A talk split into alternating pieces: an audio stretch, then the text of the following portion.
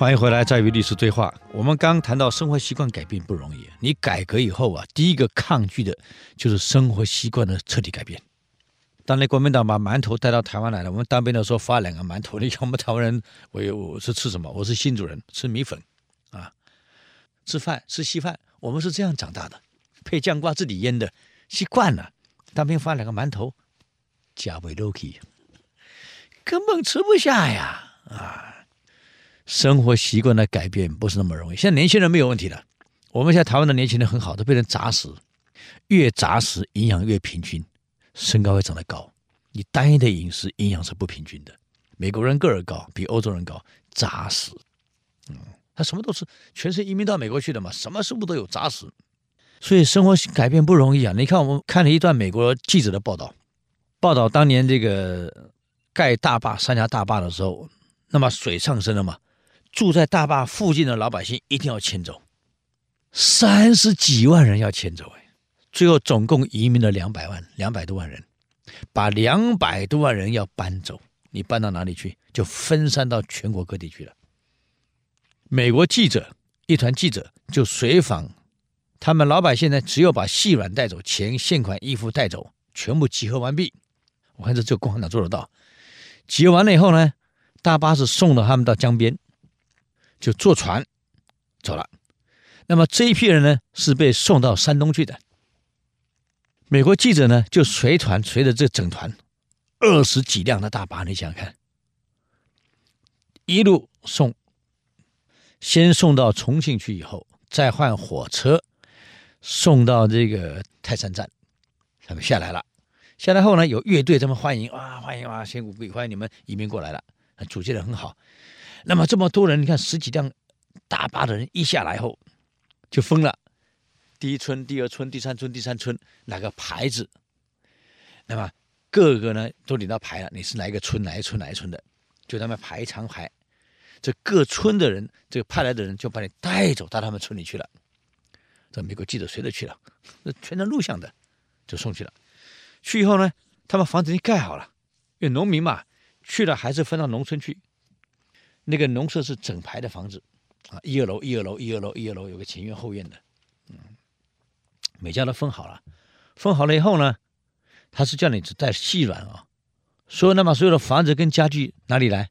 国家免费给，他们移民社通通把你弄好了，他们一住进去，你们床啊、桌子、沙发什么全部弄好了，电视机全有了，那么村里干部就来了，检点每一家家具有没有少，你签字打勾，没少。检验完了，走了，就安定下来了。那么第二天呢，那么这个每一家派个人，就是到村干部去的，干什么呢？去抽签分土地啊。那么一家呢，这个分大概七八亩地，够你们家生活了。七八亩地，那么他们分完了，分完了以后呢，就这样安定下来了。就这个老美记得很有意思，就在这里住半年，看他们适应的如何。哎，我们台湾反而没有这样深入报道。我觉得老美这个新闻精神真是佩服。就半年，就每一家采访。那么有一家呢，去采访的时候呢，主人女主人就说了：“哎呀，我太太哭了好几天了。那怎么回事呢？哭了好几天。第一，我们原来是种种这个稻子的，我们吃米饭的，就到这儿呢，这是麦子、高粱、玉米。”是杂粮，我太太吃不下去，我也吃不下去，啊，我太太哭了好几天。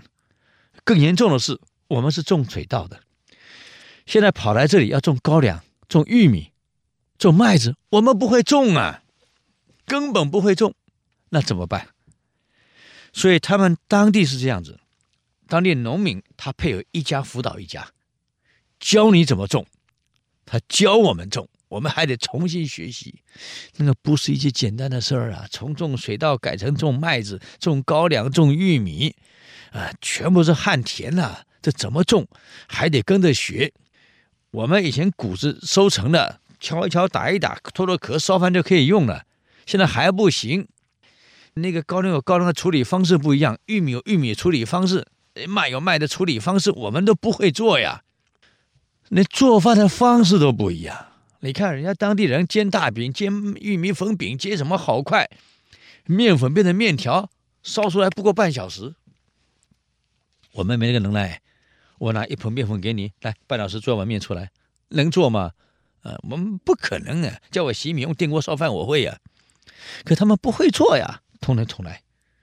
所以山东大饼要学，呃，这个火烧要学啊，这个馒头要学，包子要学，什么都要学，因为生活习惯不一样。到他在哭了，你想想看，小孩子适应能力是很快，大人不容易啊。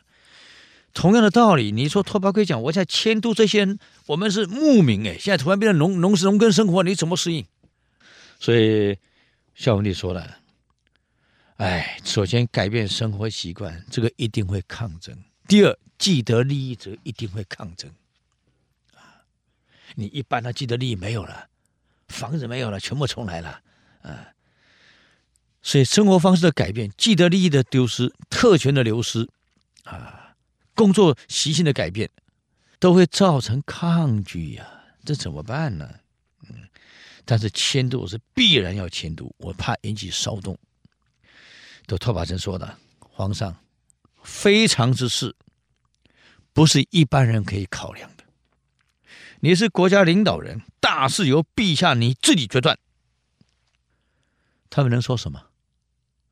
反对的人，你可以惩罚几个。但是不能全部处分，我们叫杀鸡儆猴，打击面一定要缩小，教育面要扩大。所以在走之前，得先教育他们，让他们了解往南迁后、气候、生活习惯啊、农耕方式，得先让他们学会，否则一定引起抗拒。这符合的现在我们讲组织行为学里面有个组织变革，变革里面有一段很重要的，在你变革之前的教育宣导很重要，这样会把抗拒减到最低。拓跋成讲的话正符合的现代的管理理论，扩大教育面，缩小打击面。哎呀，文帝孝文文帝听完了很高兴啊，你真是我的丈量啊，我明白了啊。所以，一个领导人一定要懂得变革怎么解决引发的各种抗拒。